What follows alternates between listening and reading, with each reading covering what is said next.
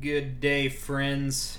It is June 9th, and you, of course, are listening to the Reading Through the Bible Together podcast. My name is Blake, and um, really excited that you're joining me on this journey through uh, what I believe is the most fascinating collection of books in all of the world for several different reasons.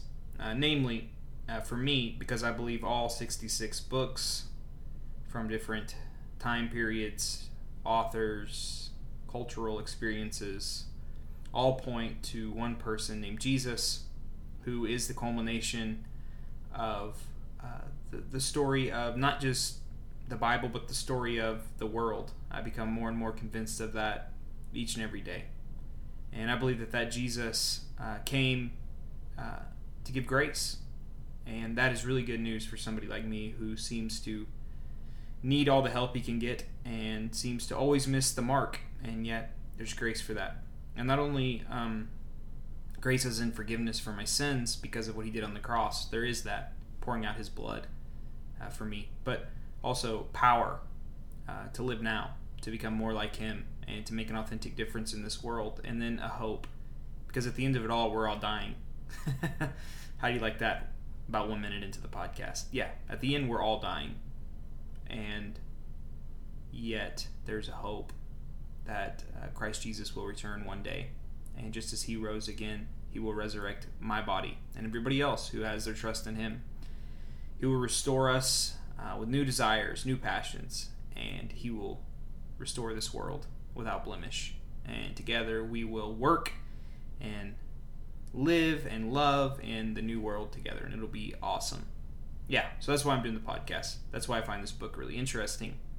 And sometimes I want to remind myself and remind you of that before we jump into the readings. But with that said, let's jump into our reading from the one year Bible today. We'll be starting in the Old Testament, 1 Kings chapter 5 through 6. And as always, we are reading out of the New Living Translation. Chapter 5, verse 1, 1 Kings. King Hiram of Tyre had always been a loyal friend of David when Hiram learned that David's son Solomon was the new king of Israel, he sent ambassadors to congratulate him. Then Solomon sent this message back to Hiram You know that my father David was not able to build a temple to honor the name of the Lord his God because of the many wars waged against him by surrounding nations. He could not build until the Lord gave him victory over all his enemies. But now the Lord my God has given me peace on every side. I have no enemies, and all is well. So I am planning to build a temple to honor the name of the Lord my God, just as he had instructed my father David. For the Lord told him, Your son, whom I will place on your throne, will build the temple to honor my name. Therefore, please command that cedars from Lebanon be cut for me. Let my men work alongside yours, and I will pay your men whatever wages you ask. As you know, there is no one among us who can cut timber like you Sidonians. When Hiram received Solomon's message, he was very pleased and said, Praise the Lord, today for giving David a wise son to be king of the great nation of Israel. Then he sent this reply to Solomon I have received your message, and I will supply all the cedar and cypress timber you need. My servants will bring the logs from Lebanon mountains to the Mediterranean Sea and make them into rafts and float them along the coast to whatever place you choose. Then we will break the rafts apart so you can carry the logs away. You can pay me by supplying me with the food for my household. So Hiram supplied as much cedar and cypress timber as Solomon desired. In return, Solomon sent him an annual payment of 100,000 bushels of wheat for his household and 110,000 gallons of pure olive oil. So the Lord gave wisdom to Solomon, just as he had promised. And Hiram and Solomon made a formal alliance of peace. Then King Solomon constricted a excuse me, conscripted a labor force of 30,000 men from all Israel. He sent them to Lebanon in shifts, 10,000 every month, so that each man would be one month in Lebanon and two months at home. Adoniram was in charge of this labor force. Solomon also had 70,000 common laborers, 80,000 quarry workers in the hill country, and 3,600 foremen to supervise the work. At the king's command, they quarried large blocks of high quality stone and shaped them to make the foundation of the temple. Men from the city of Gibeah helped Solomon's and Hiram's builders prepare the timber and stone for the temple. It was in mid spring, in the month of Ziv, during the fourth year of Solomon's reign, that he began to construct the temple of the Lord. This was 480 years after the people of Israel were rescued from their slavery in the land of Egypt. Now, this is interesting. Um, that little line that the author puts in there, as we are in chapter 6, verse 1 now, uh, about it's been 400 year, 480 years since the people of Israel were rescued from their slavery. And um, it's just kind of interesting uh, that we see that because what we see is the Israelite people, freed from slavery, now have slaves of their own. In fact, what were the people of Israel building? Well, if you read in um, in, in Exodus, uh, the people of Israel were building store cities for Pharaoh. They were freed from that. And what do the people of Israel do with their freedom? 480 years later, they're building a storehouse with slaves. Yeah. How evil we can be, my friends. Um, you see, th- this is the problem from the very beginning. We want power for ourselves, and we want to use people to get what we want. But in God's kingdom, it's different. Nobody uses anybody. In fact, if you look at Genesis 1 and 2, uh, which is the Eden, the way that the world was and the way that we believe the world will one day be under the rule and reign of King Jesus, there's complete unity. There's man and woman serving side by side, equal but different, and they labor in unity with no shame, no guilt. Um, there's no uh, battle for power. They know God is in control. And it is when they eat of the tree of good and evil that then all of a sudden the battle uh, between them begins. And uh, we see that playing out here. So don't, don't miss that. It's a small detail, but it's in there on purpose. Chapter 6, verse 2. The temple that King Solomon built for the Lord was 90 feet long, 30 feet wide, 45 feet high. The entry room at the front of the temple was 30 feet wide, running across the entire width of the temple. It projected, projected outward 15 feet from the front of the temple. Solomon also made a narrow, recessed windows throughout the temple. He built a complex of rooms against the outer wall of the temple, all the way around the sides and rear of the building. The complex was three stories high, the bottom floor being seven and a half feet wide, the second floor nine feet wide, and the top floor ten and a half feet wide. The rooms were connected to the walls of the temple by beams resting on ledges built out from the wall. So the beams were not inserted into the walls themselves. The stones used in the construction of the temple were finished at the quarry, so there was no sound of hammer, axe, or any other iron tool at the building site. The entrance to the bottom floor was on the south side of the temple.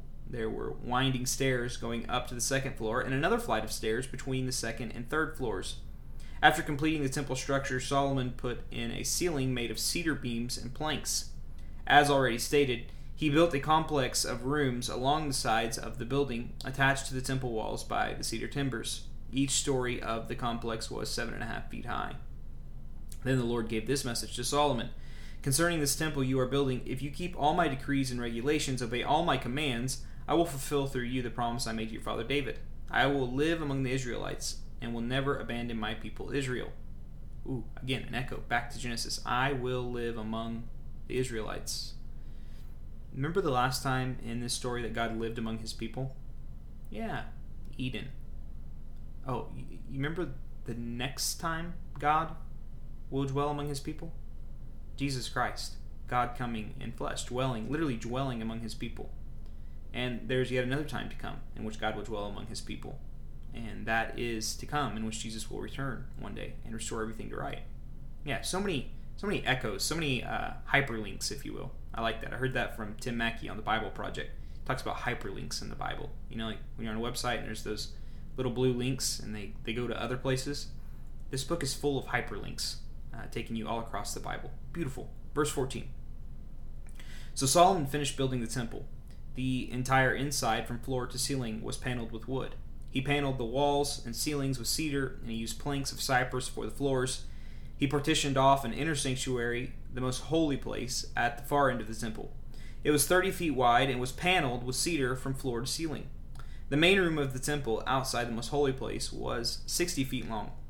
Cedar paneling completely covered the stone walls throughout the temple, and the paneling was decorated with, with carvings of grounds and open flowers. Sorry, gourds and open flowers. I don't know what a gourd is, but maybe you do. Verse 19 He prepared the inner sanctuary at the far end of the temple. where the Ark of the Lord's Covenant would be placed. This inner sanctuary was 30 feet long, 30 feet wide, and 30 feet high. He overlaid the inside with solid gold. He also overlaid the altar made of cedar. Then Solomon overlaid the rest of the temple's interior with solid gold, and he made gold chains to protect the entrance to the most holy place.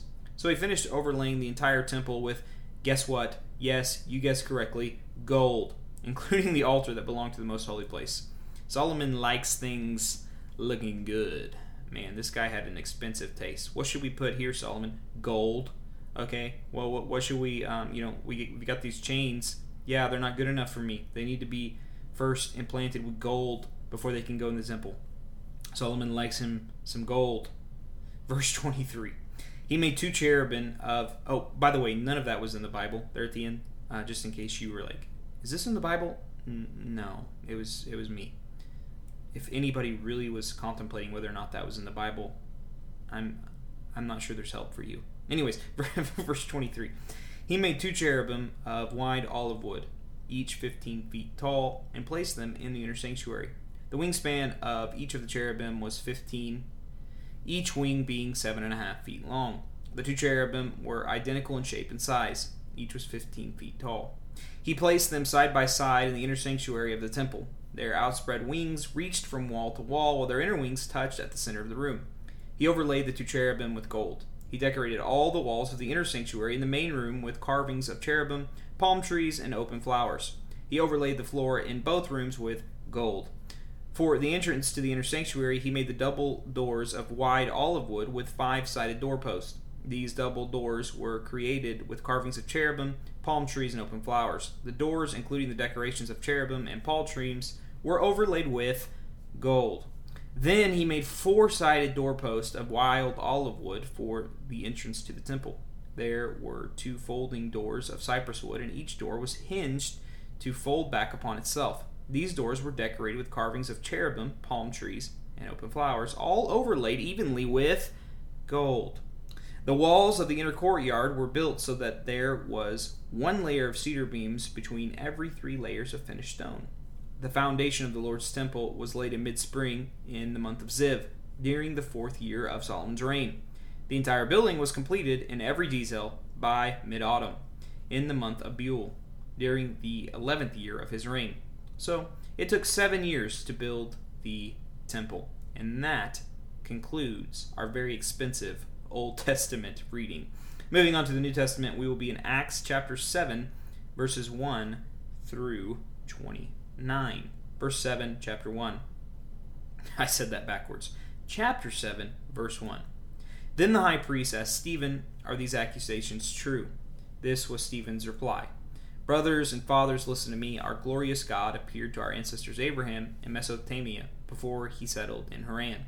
God told him, Leave your native land and your relatives and come into the land that I will show you. So Abraham left the land of Chaldeans and lived in Haran until his father died.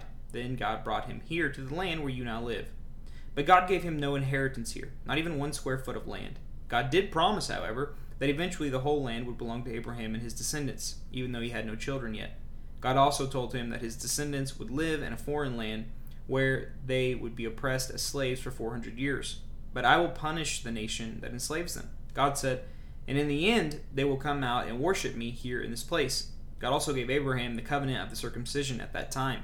So when Abraham became the father of Isaac, he circumcised him on the eighth day, and the practice was continued when Isaac became the father of Jacob, and when Jacob became the father of the twelve patriarchs of the Israelite nation.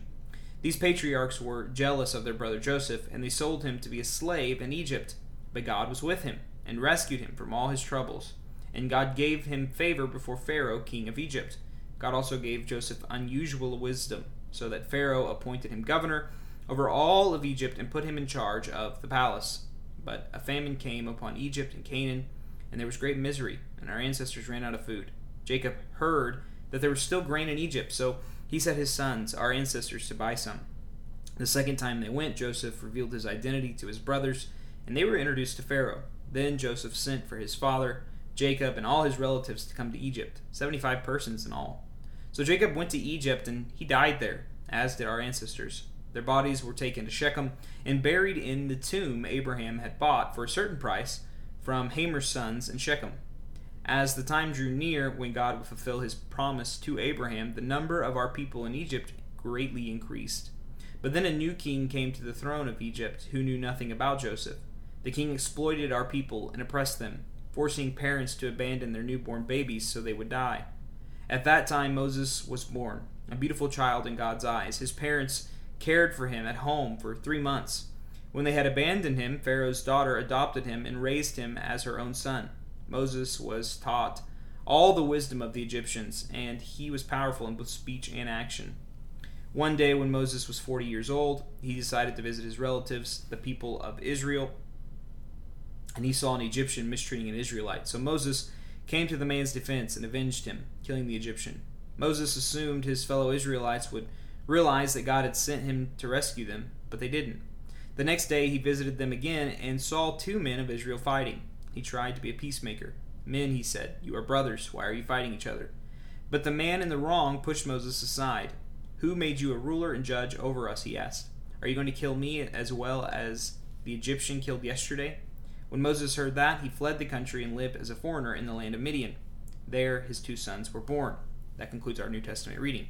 And you might be thinking, Blake, that was the Old Testament. No, it was the New Testament. So remember what's going on. Stephen, uh, an early Christian proclaiming the gospel, the Israelites don't like that uh, because Christianity threatens their way of, of doing their religious activities. Their religious activities are built upon waiting for the Messiah to come.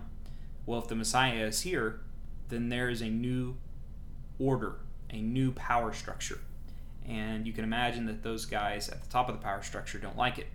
Like, for instance, if uh, a brand new constitution for the United States was written, and in it it said that senators would lose all of their power. You can bet that there wouldn't be very many senators who would support that bill.